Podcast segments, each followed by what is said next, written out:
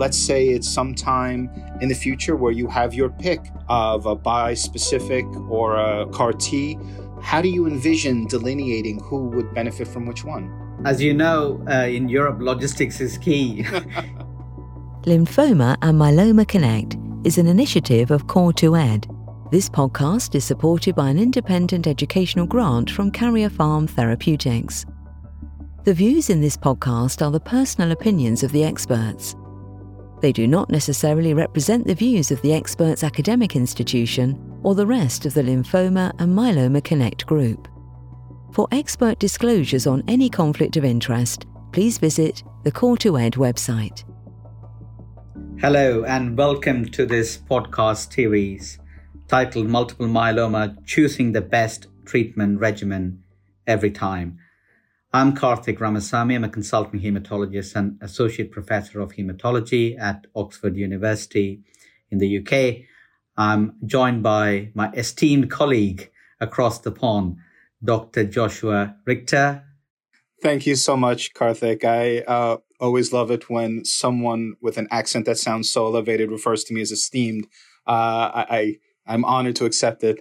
Uh, I'm Josh Richter uh, assistant professor of medicine at the Tisch Cancer Institute, Icahn School of Medicine at Mount Sinai, and the director of myeloma at the Blavatnik Family Chelsea Medical Center at Mount Sinai.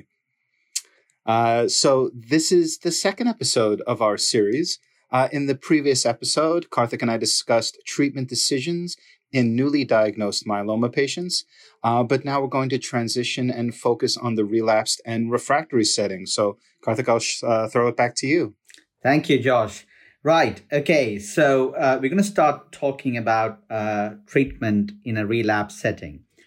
So I guess the first question in somebody who believes in continuous therapy and keeping patients on treatment, when do you actually consider your patient to be relapsing?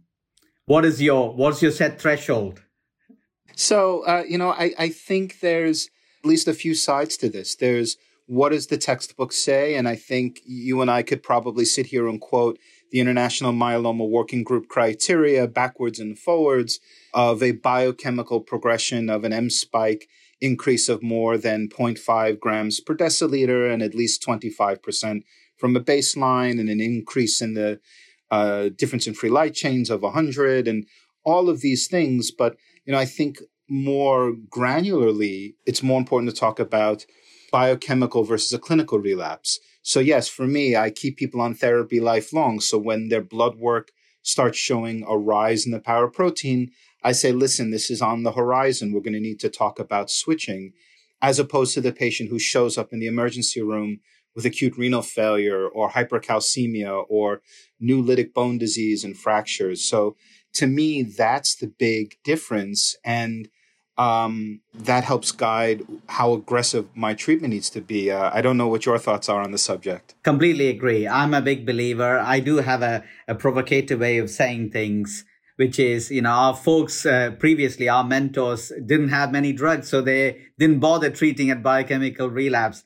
For me, we need to stay on top of uh, this uh, incurable illness, unfortunately.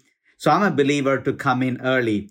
But the problem I have is how early is early? How early is too early, right? So I'll tell you what I do, and I'm interested in hearing your views about what too early may sound like. So when I see my folks starting to put out paraprotein or increase their paraprotein, I'm often getting a bone marrow, doing genome sequencing, and then trying to uh, get a whole body imaging going.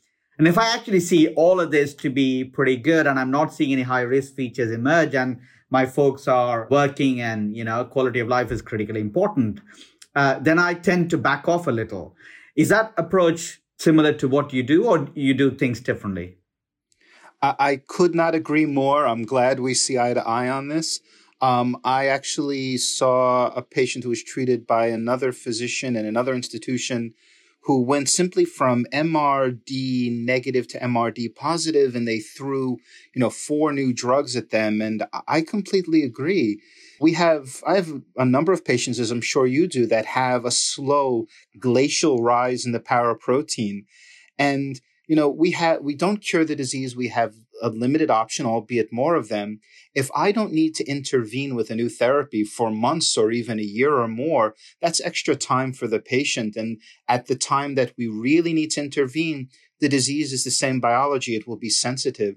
So I completely agree. I follow a number of patients with rising paraprotein, and I, I love your approach, which is, you know, if they go from a paraprotein of zero to 0.5 and I just like you restage them and they have no crab, no change on imaging, we observe closely and have an ongoing discussion of risk and benefits. So uh, we see very much eye to eye on that. Thank you, Josh. But there's one point though, right? I mean, in this whole process of restaging, we do pick up a high risk genetic feature that's emerging that clearly concerns uh, you or me. I mean, at this point in time, I'm well aware that there is no data to say, you know, do things early. But certainly, I'm more of the view at that time, starting to counsel my patients to start treatment early, or I'm on the lookout for the next clinical trial that I can put them on uh, to, to get the patient started on treatment. Would you concur with that view? A hundred percent. I think that we look back as you talked about our mentors and the therapies they had not only in the clinic but in the clinical trials they had in front of them and there were a few good ones and many of them were not now not only do we have many approved therapies uh, globally, but the clinical trial space in myeloma is it's a revolution. It's an immunologic uh, wonderland of different options. So I completely agree. And in fact, I actually saw a patient not long ago who has a little bit of a biochemical relapse, but does not fit any criteria for any clinical trial. And I literally told her, I'm going to wait a few months because in a few months you were going to be fine, but you will now be eligible for a CAR T trial and have a whole bunch of options instead of simply throwing treatment at them for treatment's sake. So uh, I, I completely agree with your approach. Brilliant. We have some agreement.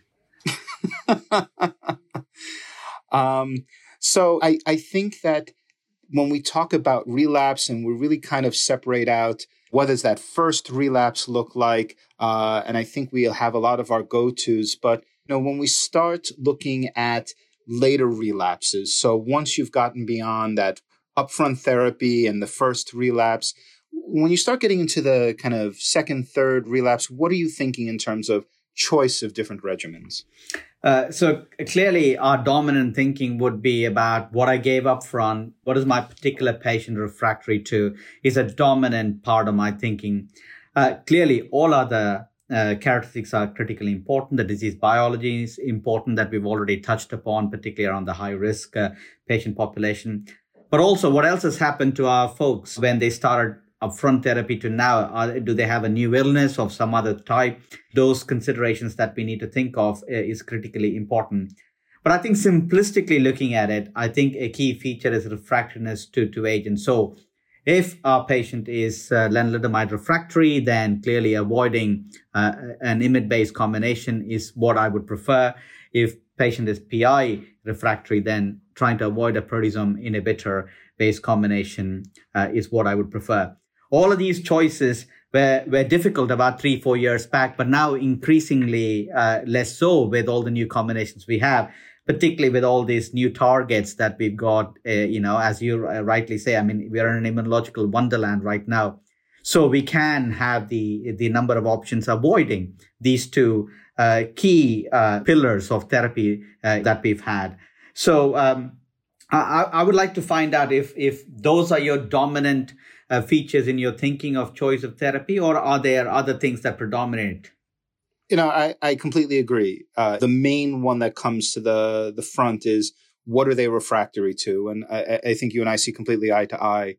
In, in the back of my head, I like to imagine that I have some kind of insight into an optimal sequence for patients, even though I know in practice I, I clearly don't because I don't think there's a clear roadmap for everyone. I think that if I have not utilized daratumumab in the frontline setting, it's part of my uh, first relapse. And if it has not been in the first relapse, it's in the second relapse. I still go back and forth between the role of elotuzumab before or after a CD38. You know, there's been this ongoing concern that because ELO uses NK cells for cell kill, NK cells are CD38 positive using ELO after uh, a CD38 like isatuximab or daratumumab may be suboptimal. So maybe that should come f- before a CD38. But then again, hard to compare trial to trial, but the CD38 therapies seem to be better. So I wrestle with this in my mind. Uh, and then the question is, I think Kyprolis, which used to be kind of my good first relapse drug, has been taken over a lot by Dara. Now I bring Kyprolis a lot into the third line, but I struggle with what to mix it with because if they've already seen Dara, what am I giving it with? Am I giving it with cyclophosphamide or do I have to start thinking out of the box and giving it with panobinostat or selinexor? So I'm actually curious when you get to regimens with Kyprolis or third or fourth, how are you rounding out that triplet? Yeah, I think that's a, that's that's a very difficult proposition that we have for this uh, patient population. Uh, the point you made around uh, spending the CD38 option is an important one. And um, I mean, although there's dominating data of using daratumumab in the upfront setting, one argument could be made, particularly because of the particular uh, scenario you posed. Do we actually reserve it for, for a later line therapy? But the difficulty is the levels of MRD negativity you get in the upfront setting and the sustained MRD negativity that is being increasingly reported in this patient population. It's hard to hold that uh, CD38 back what I'm hoping is that in a year or two, we will have those BCMA combinations with the uh, FCRH5 combinations and Uh, uh, and so on, and GPRC5D combinations, where we don't have to particularly bother about the new MOA that we need to add to these treatment combinations. But you're right, maybe we are undercooking our patients in those settings, but it is difficult to offer a CD38 in somebody who's just progressed on a CD38. I was interested to hear about your CS1 angle with the elotuzumab. It's been less used in Europe, I have to say. There's just not been that interest with elotuzumab, possibly even lack of understanding about how it may even fit in in the treatment combination.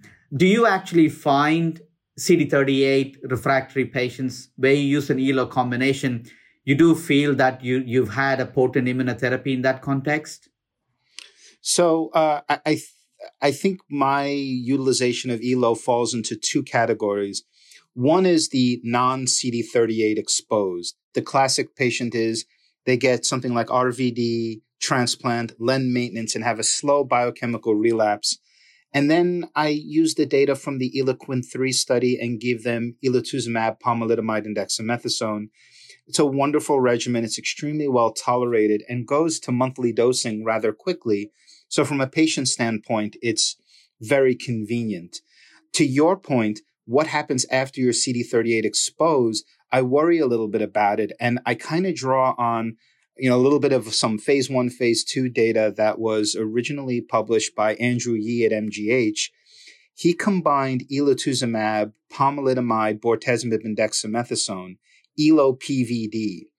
And in his paper, about a quarter of the patients had prior CD38.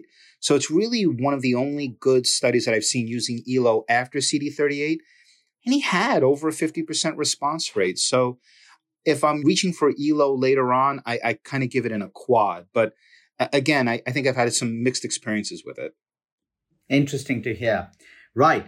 We would not be uh, doing justice without talking about CAR T in a relapse refractory podcast, would we, Josh? of course. Well, you're the center which brings out all the CAR T studies. So tell me, what makes you decide switching gears? When do you think enough is enough? I'm just going to use my CAR T option now. so, you know, I think what I reach for a CAR T is for functionally high risk patients or biologically high risk. And we've talked in this series and in the previous podcast about cytogenetic high risk. You get your genomic studies, you find a 17p or a 1q gain or something very concerning. But for me, it's those functionally high risk. Uh, and it's interesting if you look at the MSMART guidelines from our Mayo colleagues, you know, if they look at upfront and relapsed definitions of risk, they're identical, except in the relapsed one, they include patients. If you relapse within one year of your initial therapy or within one year of transplant, that's functionally high risk. So any regimen that I give someone early on that I expect them to be in remission for three, four, five years, if they relapse in one or two, regardless of their cytogenetics, I say that they're functionally high risk. And instead of just giving them variations on a theme, another proteasome inhibitor, another monoclonal, I like to completely switch gears and get them onto a CAR T. Um, and again, I think uh, my experience has been mixed. Some people have had amazing responses, some suboptimal. what has been your experience with CAR T so far? Well, our experience has been limited to a few clinical trials. Uh, we've had the challenge of uh, accessing too many CAR T trials because obviously products have to be shipped uh, to the US and, and, and then got back. Uh, our experience so far has been a bit mixed. What I am concerned about is, and I wanted to kind of delve into this a bit more with you, is how selective are we getting with CAR T? Uh, because certainly the folks I have put in in CAR T studies are uh, you know, folks who are doing really, really well, very little ad, uh, very little comorbidities, uh, gradually growing myeloma. Uh, which is why I hear with interest your functionally high risk patients, the one who's going to just go go off very very soon. Do you think that increasingly uh, we're getting more and more of the right patients into these CAR T studies? And I'd like to hear about CARTITUDE 2, because that's more in the space that CAR T is going to play. Do you think those studies are capturing the real functionally high risk patients and where you and I need data so that we can give it to our patients in the in the next few years? Absolutely. I, I think that the CAR Ts are following the pathway that all of our therapies do, which is a new therapy comes out and the initial trials give it at the end of everything. And then once the drug is approved, then as a global myeloma community, we learn the more optimal way to use these strategies earlier on, different um, toxicity mitigation strategies, different combinations. I think one of the things that CARTITUDE 2 told us or showed us is we've had this concern about early on utilization of CAR Ts may be too toxic. Although the patients may do better because their disease is not as refractory, their T cell immunity is so much more intact, they may explode with CRS. And CARTITUDE 2 showed us quite the opposite. There was no increase in big toxicities. So I think CARTITUDE 2 is actually leading us to exactly as you're talking about the future of telling us what happens when we give CAR Ts earlier on.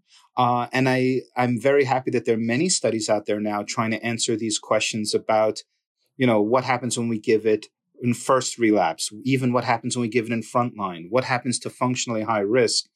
Um, I think the issue is still difficult for the functionally high risk because right now we still need four to five weeks for manufacturing for the carts. Some of those patients don't like to wait around too long. So very anxious for the future of potentially off the shelf CAR Ts. Um, but I, I, agree. It's been uh, a difficult space to kind of pin down who exactly is the optimal patient for CAR T. Uh, that's a very important point you make there, particularly around uh, uh, allogeneic CAR T cells that increasingly is being explored in the my, in in the myeloma space. Um, I have really kind of two questions, and I want to hear your views around this. Uh, one of the concerns early on we had is about the uh, fitness of the T cells that we collect in this patient population. That's been at least touted as one of the reasons why we may not be getting optimal outcomes in this patient population.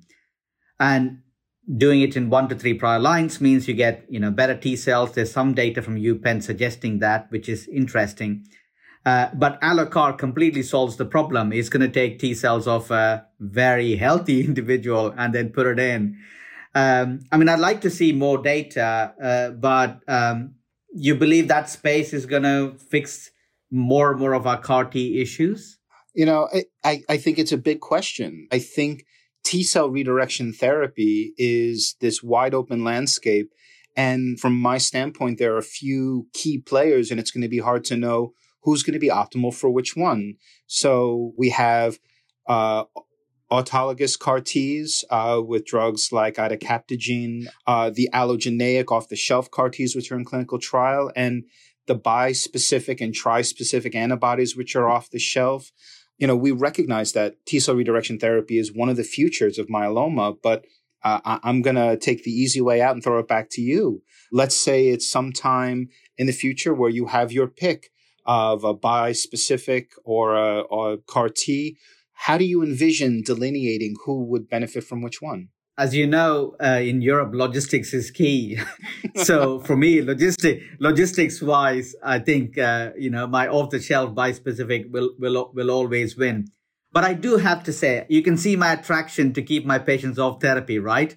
So I am attracted by the fact that if I can get get away from just one off CAR T and then leave my patients off therapy, then I think that is that is important. But we need data. We need data to say that the durability, particularly in the CARTITUDE 2 trial, I mean, if we see PFS is well over three years uh, in this patient population, then that is going to be very, very interesting for, for our patient population.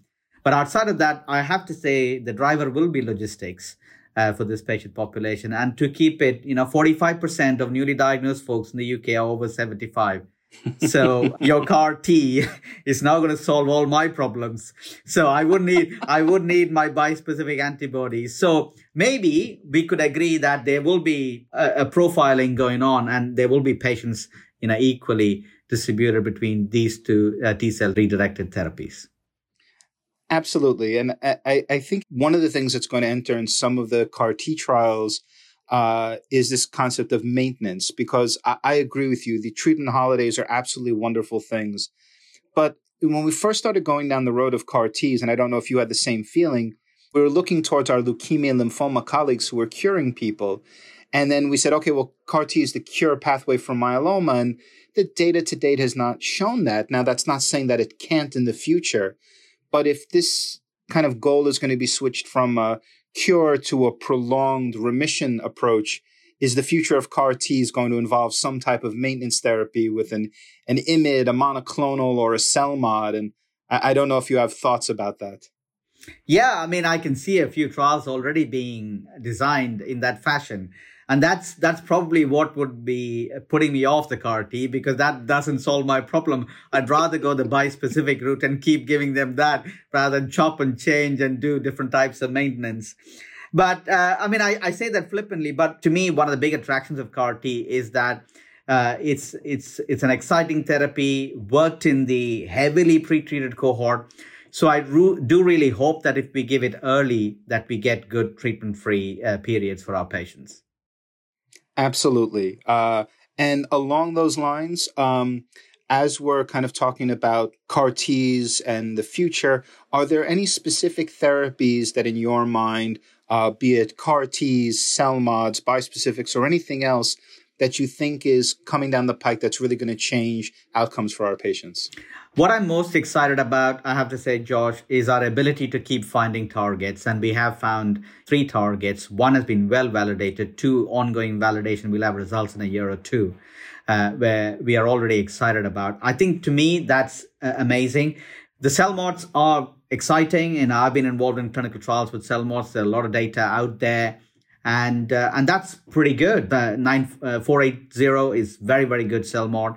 Two twenty is also pretty good, very well tolerated uh, drug. So it's exciting that we we we are able to to use those drugs as well uh, in the future. So exciting times uh, for our patients. I mean, the last five years was amazing. I don't know what uh, adjective I can use to describe the next ten years. no, I, I I I think the next ten years are as you have said uh, several times as we've talked is really personalizing this. We have this litany of targets, you know, CD38, BCMA, GPRC5D, FCRH5. And what is going to happen, I think, to me, which is very exciting, is sitting down when we have these drugs approved and saying, okay, can we use uh, some of our physician scientists to analyze patients at a personalized level to understand who will benefit from which therapy. Because, yeah, I think you and I have clearly seen patients have unbelievable responses to one therapy and not to another. And we sit around at least I sit around not knowing why that actually happened. Uh, maybe the next generation is not just more drugs, but how best to give them. I agree. It was great chatting with you, uh, Josh. Uh, talking about relapse refractory myeloma patient management. So, um, thank you for that. Before we close, I invite you all to listen to the other episode of this podcast series as well to learn more about the treatment selection in newly diagnosed myeloma setting. The full series is available on lymphomaconnect.info and on your preferred podcast platform. This Lymphoma and Myeloma Connect podcast was brought to you by Core2Ed Independent Medical Education. Please visit core2ed.com for more information.